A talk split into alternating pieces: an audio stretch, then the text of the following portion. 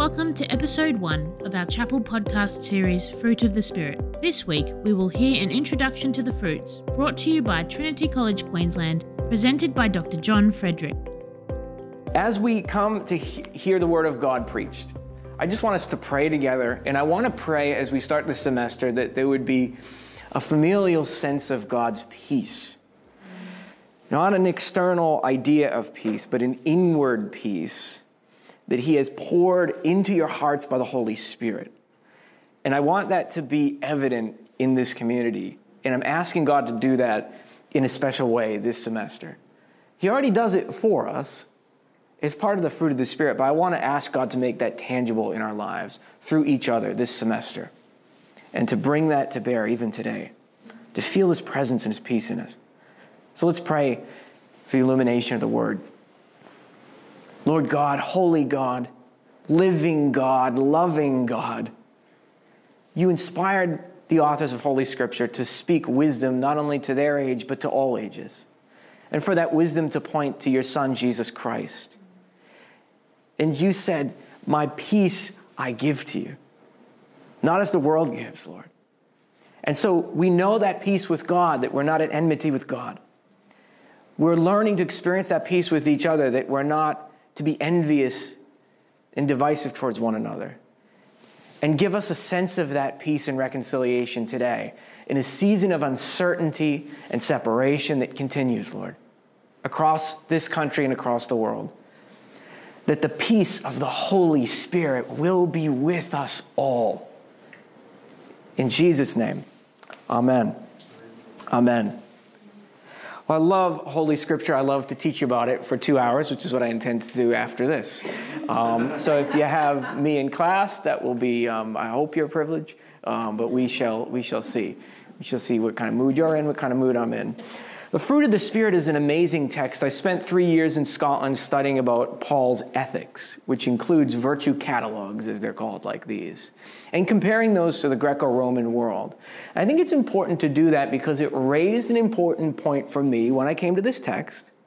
And I should say, I take Scripture to be the Word of God and inspired by the Holy Spirit.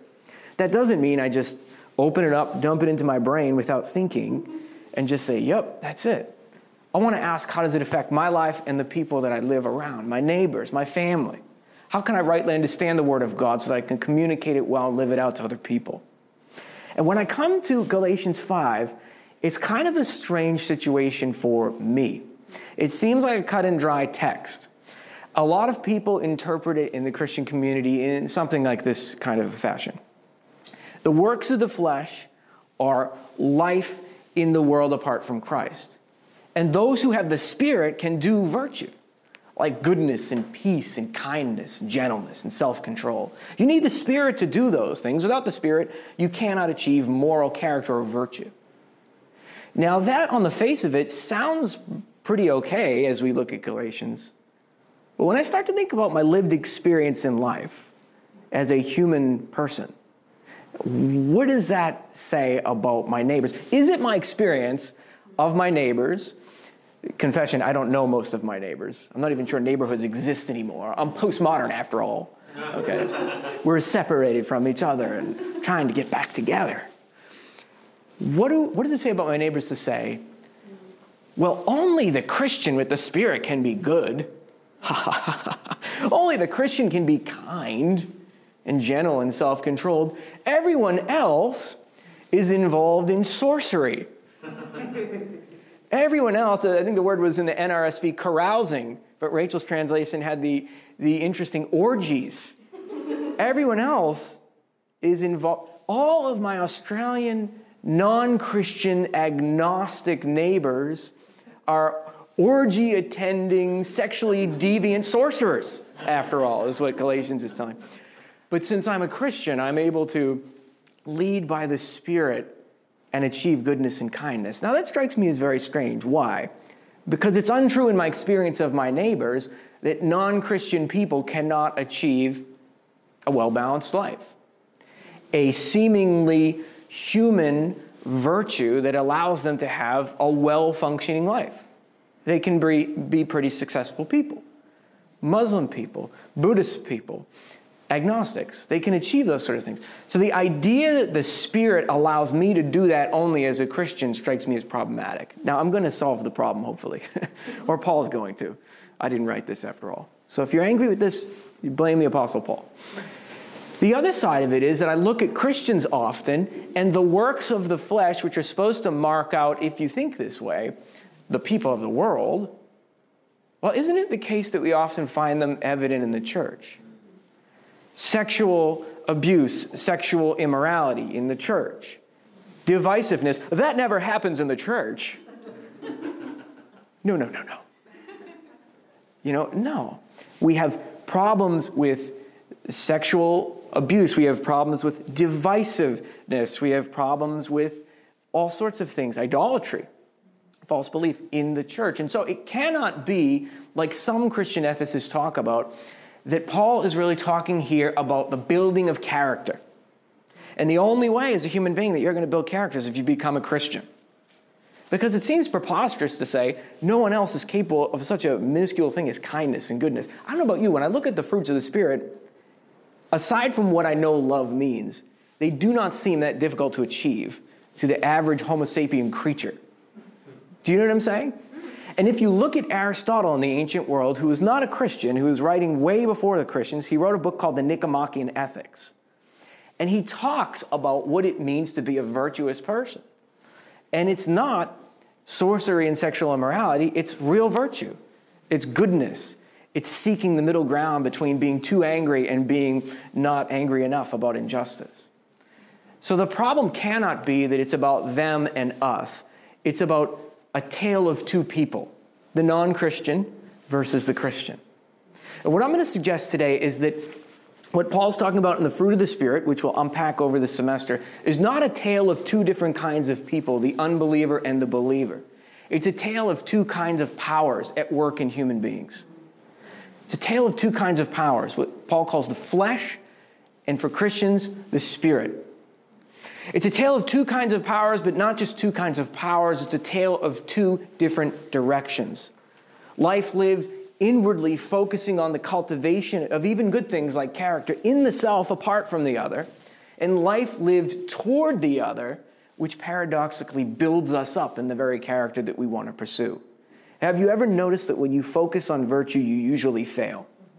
When you focus on law, what law usually tells you is that you've fallen short.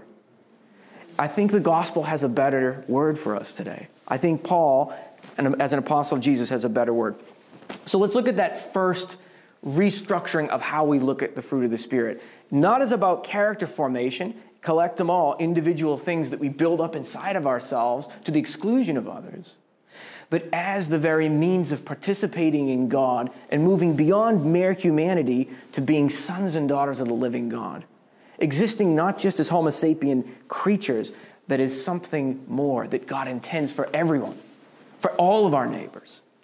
And that we can see in small bits when they pursue a life of virtue as opposed to the flesh, which we all deal with.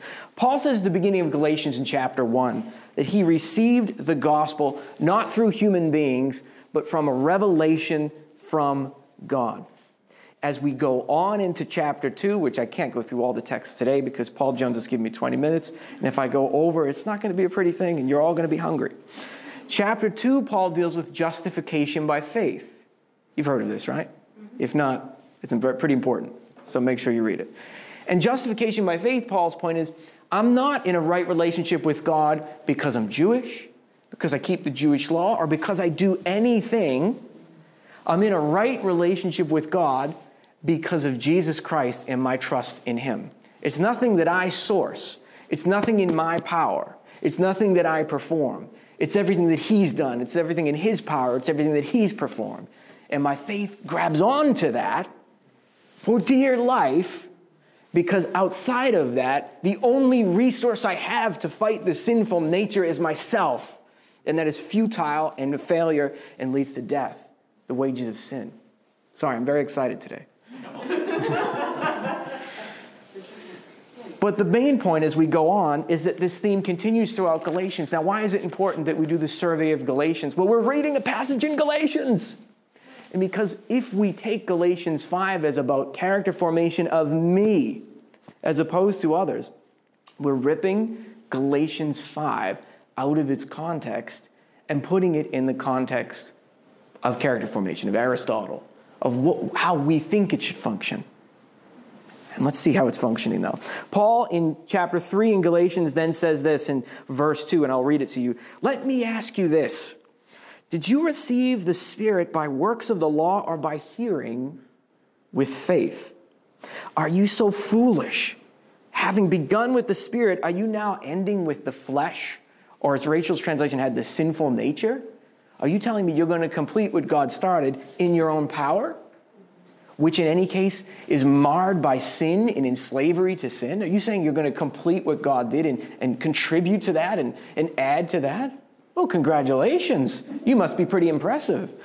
No, Paul's saying you cannot do that. In fact, he says at the end of chapter 2 that he himself, Paul says, I, ego, I have been crucified with Christ. It is not about me, it is Christ who lives in me, by which I live in the Spirit. So, Paul's theology of the self is not, hey, I got to build up these virtues, man. Patience, not so good. I'm pretty kind, though. Sexual, I'm not a sorcerer, but I still sort of like magic. So we got to work on that. This is not how Paul thinks of ethics, a list of holy do's and don'ts.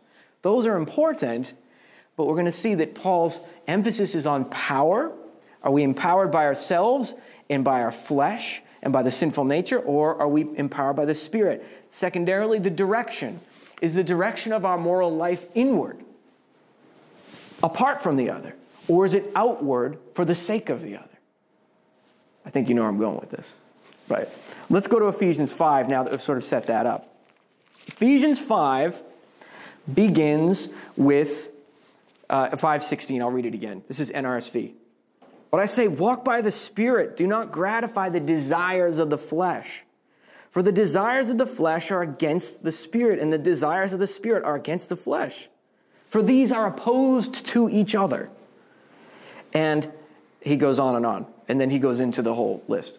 Now, here's what I want to say. In ancient Judaism, have you heard of the Dead Sea Scrolls? They're not in the Bible, but they're Jews at the time. When you read documents like that, you read about the two spirits an evil spirit and a good spirit. And that sounds a little bit like what Paul's doing here. Here's the thing it was not a tale of two persons, non Jews and Jews necessarily, or non Christians and Christians in our, in our language. It was a tale of two powers an evil power and a good power. And if you gave yourself over to the evil power, how would you walk? In the ways of the Gentiles, in the ways of sin, in the ways of sexual immorality, in the ways of sorcery, and all these other things. And if you lived according to the good power, the good spirit, then you would be faithful to God. What Paul is doing in Galatians 5 is thinking like a first century Jew, not like a 21st century moralist. He's thinking like a first century Jew. And so what he sees is instead of two types of persons, two types of powers. And that's the first thing that we have to ask. Because you may say, look, me as a Christian, I don't struggle with sorcery, I don't struggle with orgies, I don't struggle with all this other stuff, right? Um, I'm assuming. Um, but there's a wide spectrum of problems in Christianity. But here's the thing if you look in your heart, all of those mark the temptations that we face. There is not a person in this room, I would imagine, who hasn't had some struggle in the realm of lust or sexual immorality or these sort of things. You know, the lingo in the Christian world is, oh, you get married and then everything's fine. It's sometimes that's not the case, right? Temptation still lurks because sin is dwelling in your body. You cannot escape it. The only way to escape it is through the Spirit. The best that the world can do is keep it at bay. But here's my point Paul is not saying that only Christians can be good people. The world can keep sin at bay and live a morally virtuous life by all accounts. But Paul wants to do more than have well functioning human beings. He wants us to be sons and daughters of living God. And so he wants us to go beyond a basically not sinning posture to a posture where we're living by the power of God. Now, not in the future in heaven, now. And He's given us the Spirit to do that. And so it's two kinds of powers, not two kinds of person, but it's also two kinds of direction. Where would I get that idea? Well, I get it from the text, and I'll, I shall show you. When you're reading Galatians 5, if you look at Galatians 5, verse uh, 13 and following. Now, why would we do that? I thought the verses were 16 through 26. Why do you want to go ahead and now add extra verses? It's the sort of stuff you do in your classes, John. Don't add extra material. I'm going to do it anyway, and I'm not sorry because it's the Bible. I don't repent in the name of Jesus. For you were called to freedom, brethren. This is the RSV, brothers and sisters. okay, this is the Bible they gave me when I was ordained, so it's got some old language in it. You were called to freedom, brothers and sisters. Only do not use your freedom as an opportunity for the flesh, but through love be servants of yourself. No, through love be servants of one another. That is what precedes the works of the flesh and the fruit of the Spirit. It's not a focus on yourself, it's a focus on the other. And through focusing on the self, the image that Jesus is going to give us, and I'll go there in one second to wrap this thing up, is that through focusing on the other, what is inside gets built up. Christian ethicists sometimes think like Aristotle with a bit of the Holy Spirit. But the problem then is we smuggle in all the good stuff from Aristotle and we keep it off from the rest of the world, and we have to look at everyone else like a, a crazy, terrible human being rather than a, a person that God has come into the world to die and rise on behalf of. And we start to think we alone can be ethical, which isn't the case, as we've seen. But look at what it says here in Galatians 5. And then I'm going to take you to Jesus, and then we're going to uh, wrap up.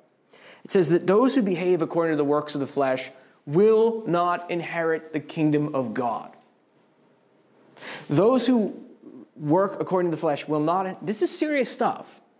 Some people want to say, uh, well, I'm a universalist or something, they'll say, and so there is no judgment. Be careful. Be careful if you want to go there. Because then you have to look at every text like this from Paul, and yes, Jesus does this a lot. And you have to say, it's like when John tells his daughter he's going to take all her Barbies away. She knows I'm not going to. It's an empty threat, right? And even she knows this so well now that even when I take the Barbies away, she says, Go ahead, take them away. She's five years old. Talk about the sinful nature, man. She needs the spirit, right? And some new Barbies. This thing keep working. No, you know, this is the issue. When, when we are told you will not inherit the kingdom of God, I do not want to suggest to you that Paul is like, I'm just kidding here's all your Barbies back, or, or whatever you care about. It's actually God saying through the apostle, those who live according to the flesh are walking into the wages of that, Romans says, which is death. It's not like you've been naughty, you will be judged. No, it is you're living in a way that's killing you. That moving from fidelity to promiscuity is killing you. Moving into idolatry from the right worship of God is killing you. Moving into divisiveness within the church or outside the church is killing you and it's killing other people. It's killing your soul. And it's not you'll not inherit the kingdom of God because you haven't you've been on the naughty list this year and see I'm not getting nothing for Christmas. No, you are killing yourself with the sin that you commit. But God has come into the world not to make you a perfect little boy or little girl, but to be perfect on your behalf, to incorporate you into Himself by the Spirit and into His people. And then look at the direction of the inheritance of the kingdom in Matthew chapter 25. And this is where I'm going to end. You go, why would you go to Matthew 25? Matthew 25 talks about inheriting the kingdom. And sometimes we say we're just going to listen to Paul and we leave Jesus out, as if Jesus is sort of bashful about speaking into these things. We're like, shh, shh, shh. Jesus, I'm listening to St. Paul. And Jesus is like, I too have something to say. And here's what Jesus says in Matthew 25. He talks about separating the sheep and the goats, and you're like, that couldn't be judgment. Okay, we'll talk about that another day. But Jesus says this that the ones who will inherit the kingdom, this is verse 34, are the ones who from the foundation of the world, when Jesus was hungry, gave him food. When Jesus was thirsty, gave him something to drink. When Jesus was a stranger, they welcomed Jesus. When he was naked, they clothed Jesus. When he was sick, they visited Jesus. When Jesus was in prison, they came to visit him. The direction of the sanctification of the individual is not a salvation solo project focused on acquiring a set of things. The direction of the spirit led person is away from the self toward the other. So that through serving the other in love, we might become like the God who is love. God's goal in calling you is not to say, look at Ephesians, look at Galatians 5. There's two types of people non Christians and Christians. You want to be the good ones, be Christians. It's not even a set of behaviors primarily, it's to induct you into the life of God so that you would be sons and daughters, which you are by faith in the Spirit. Jesus shows us that it's not just the power of the Spirit by which we inherit the kingdom, that's where it starts, but it's the direction that it faces us. And here's the paradox we'll end with this. I probably went over 20 minutes. Um, but this is the paradox. We'll end with this. That when we focus externally, everything internally that Paul talks about as the fruit of the Spirit starts to be formed in us. Did you see in Galatians 4 where Paul talks about Christ is being formed in us? He's being formed in us. It's not we who live anymore. It's not the ego, I. I'm not sourcing it. I'm not empowering it. And the direction is not inside of me. The direction is living out the Spirit to others and through that, being conformed to the image of his son. He wants to make you sons and daughters of the living God, to form a family resemblance with him, and not merely with Aristotle. It's something altogether different than ethics, it's eternal life. It's not a tale of two persons. It's a tale of two powers. It's not a tale of two persons. It's a tale of two directions. And I want you to direct yourselves, friends, brothers, and sisters, with me as we fail in this, more and more away from ourselves toward the other, so that we might become like the God who died on the cross for those who are other than himself. Jesus Christ, our Lord and Savior. Let's pray. Lord, thank you that you forgive our sins like going too long on a sermon. But we do it for the sake of others, Lord and for their sake alone. No, Lord, I thank you for my brothers and sisters here. We represent people from all different parts of this planet, and we're connected with people all over the place. And so help us, Lord, to operate by the power of the Spirit, not merely to be well functioning human beings, but to be sons and daughters of the living God. And help us to direct ourselves away from ourselves, even the good things like becoming holy. That we wouldn't be fixated on ourselves, but would fix our eyes on Jesus. And by doing that, we would say, There is need. Turn me to the world and let me bless the world so that you can be formed in me for their sake and for our joy in you. In Jesus' name, amen. This podcast was brought to you by Trinity College Queensland. Honest answers to tough questions. Visit trinity.qld.edu.au to learn more.